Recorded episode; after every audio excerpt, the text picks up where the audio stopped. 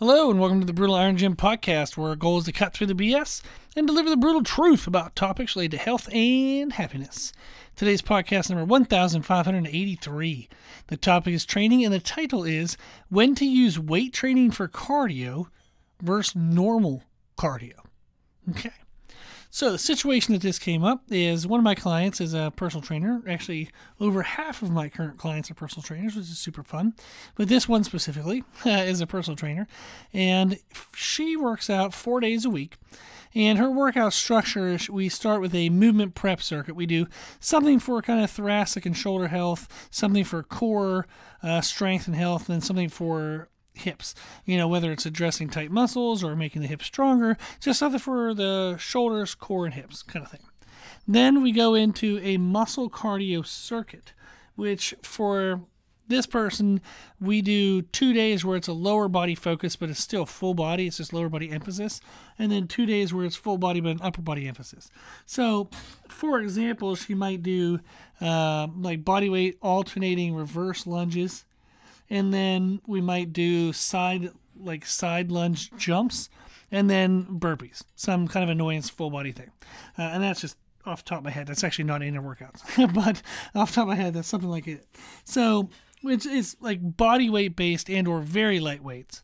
Uh, and it way we structure it is i usually give her three to four movements and i say i want you to do these back to back to back to back. And time yourself and by the time you go through all three movements for a set, whatever that time is, you would want to take anywhere from a half to two times that amount of time as your rest period. So if it takes one minute, because that'll just make the math easier, you should take 30 seconds to two minutes as your rest. So if somebody's not very aerobically fit or they're doing some horribly challenging things, if it takes a minute for them to complete all exercises, and more realistically would be like say like two minutes or three minutes. So we'll go with uh, three minutes, okay? So maybe it takes them three minutes to complete everything. They then would take half that time, a minute and a half, all the way up to six minutes as a rest before they go into the next circuit, like the next round. So if they're not aerobically fit or they're doing something super demanding, like maybe we're incre- including like farmers carries and like sled drags and stuff, they're going to need longer uh, recovery.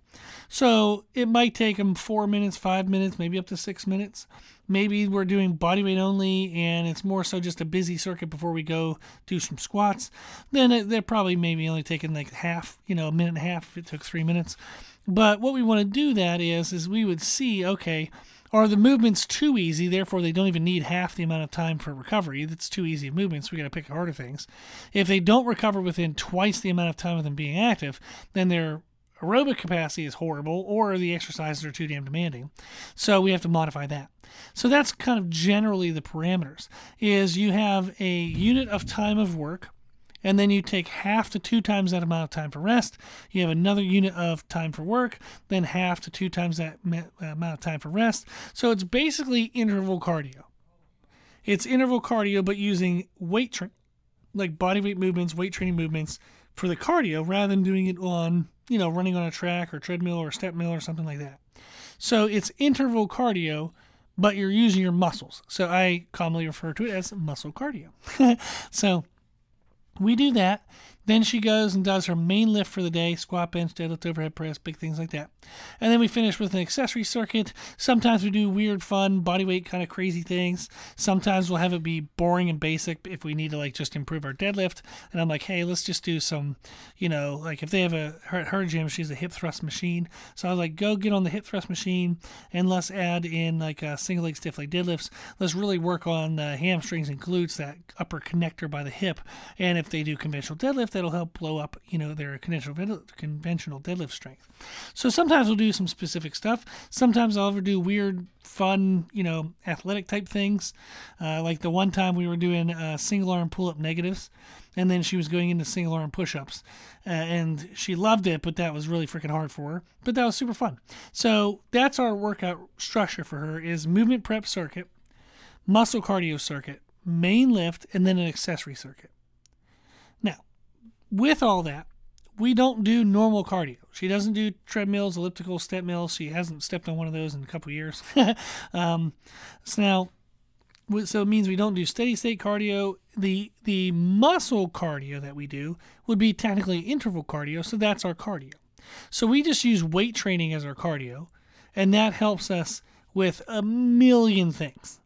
So the muscle cardio helps us address body weight strength. She wants to have good relative strength, so that's it. It helps to strengthen small supporting muscles. So if I know she's weak in certain areas, I'll pick movements that target those areas as part of our muscle cardio. It also improves overall muscular shape. Uh, due to the volume of the muscle tr- cardio throughout the week, I can hyper focus on shoulders or hyper focus on glutes and get uh, some growth af- uh, aspects uh, within that muscle cardio in in accumulation throughout the week. It also helps with cardiovascular health, health and improves aerobic recovery, uh, which actually helps her rec- recover aerobically better in her main lifts like squat, bench, deadlift, overhead press. And then it also improves our overall recovery between workouts. The more cardiovascularly fit someone is, the better they recover between workouts and it helps with kind of overall body weight, uh, body coordination. And we can also kind of be more specific with our exercise selection to try to help our main lifts. So maybe as part of our muscle circuit, uh, muscle cardio circuit, I'll include like planks to help improve core bracing, which will help towards you know deadlifts or squat, for example. So there's an enormous, enormous, enormous amount of benefits to muscle cardio, which is weight training as cardio. That's what muscle cardio means. So it's a lot of benefits on top of normal cardio. So normal cardio has some good things, but it doesn't have as much benefits as muscle cardio does. But since this client is a trainer, they were wondering who, how, and when uh, they should be using normal cardio. So, for example, they had a client, and the client has extreme postural needs. They have horrible, horrible posture. They're very weak. They're just very muscularly, uh, just yeah, just weak. and they were saying is, is they're having trouble figuring out how to program for that client because typically they use variations of what we do. And, you know, that works out really well. We've talked about a lot of things over the years. So this one was just kind of fun and it fit for a good topic for today. But what they were seeing was, is within a single hour, my client, the trainer, is having trouble fitting in everything that she would normally do for her workouts for this client. Now, she believes the movement prep work is absolutely important for posture and improving overall body mechanics. And I'm like, yep, you're 100% right. That's definitely a high priority. Then she's like, well, then strength is definitely the huge element. So the main lift component I want to do right after the movement prep because this this client needs it so bad. They're so weak, and that's contributing to a lot of their health issues. And I was like, you're absolutely right. and then she said, but by the time I get through the teaching of everything, we don't really have a lot of time for any kind of extra movements. They might get in a little bit of stuff, maybe some body weight, uh, you know, step ups. She times her for 20 seconds, lets her take a 10 second rest, times her for 20 seconds, take a 10 second rest. But maybe they only have like three minutes or five minutes to do something like that. So it's not the amount that she's normally used to. And then the client's exercise and kind of technique knowledge is so low that the client like my client, the trainer, doesn't feel comfortable giving her client, this client that has the issues, any kind of like muscle cardio circuits to do on their own. So she's like, Well, what should I do? What can I do? And I said, Well, this is a great time for actually normal cardio. So I know I don't program normal cardio for you, but this would actually be a time where you could use it. You could use it in addition to their workouts with you.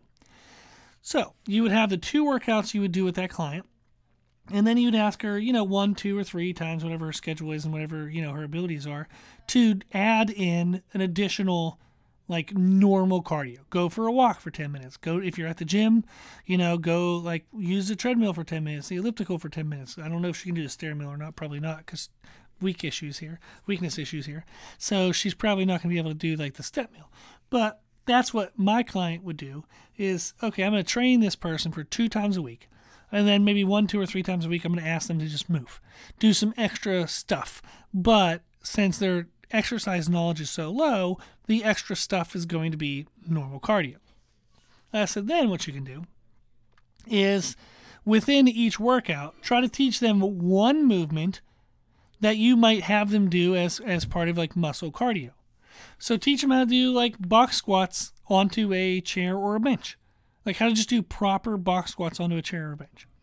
That could be just something you teach them at the very end of a workout or somewhere in the middle, you know, and you just teach them one element. Then maybe the second workout that week, maybe you reteach them that element and kind of refine some technique. Then the next week, maybe you teach them a new element.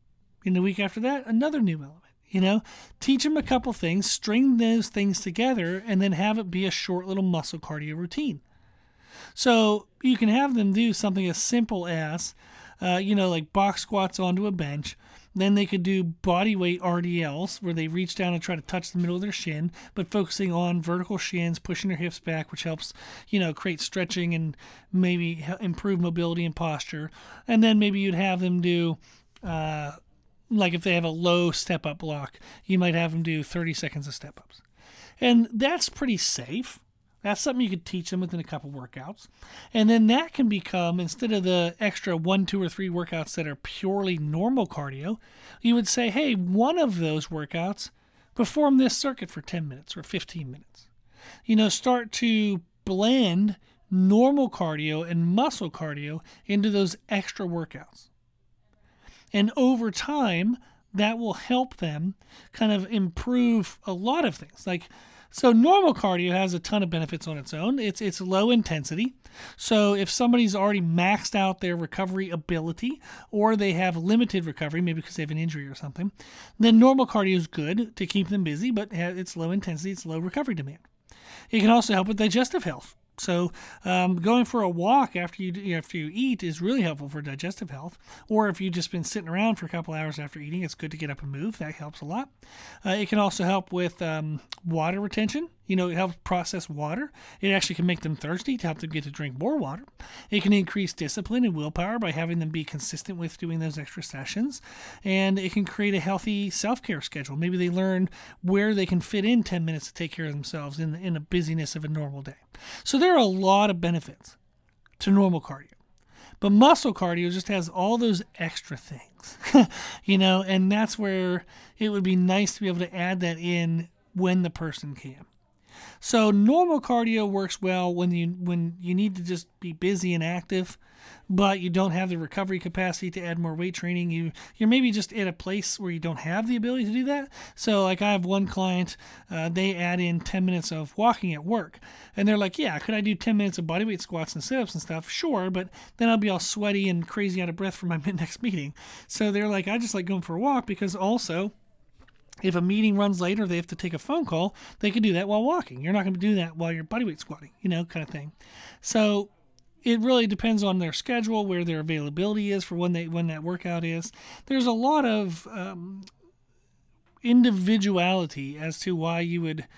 I don't even know if that's the right word, but there's a lot of individual reasons. That's a better, I think, way of saying it. Individual reasons as why you'd pick normal cardio versus muscle cardio. If you have an open option for each, muscle cardio is more effective. It's it's better, uh, but uh, both of them are better than nothing. so hopefully that kind of helps explain it a little bit. Is the best way to add like if you're going to add extra activity, muscle cardio using weight training for cardio is better than normal cardio, but normal cardio can be more appropriate depending on the person uh, in in many ways, their abilities, their recovery capacity, and and where they'd be doing that extra activity. So if you want to learn more about how to do muscle cardio, how to build in, um, you know, kind of like weight training cardio into your workouts, we have podcast number 497. You can find all of our podcasts on our website, www.brutalirongym.com. Podcast 497. It's a trainer education podcast. I used to do those all the time. We have like over 160 of those. Uh, trainer education podcast. And it's titled Creating Cardio Within Weight Training. So it'd be a great way to learn how to do that. Uh, but super helpful, super fun. I thought that was just a nice topic that the client and I were talking through, and thought some other people might find that discussion beneficial. so hopefully that was helpful. Uh, well, cool. Uh, if you need anything from me, just let me know. Our email is brutalirongym at gmail.com. If you like our podcast, please share it. When you share it, let people know that we answer questions for free.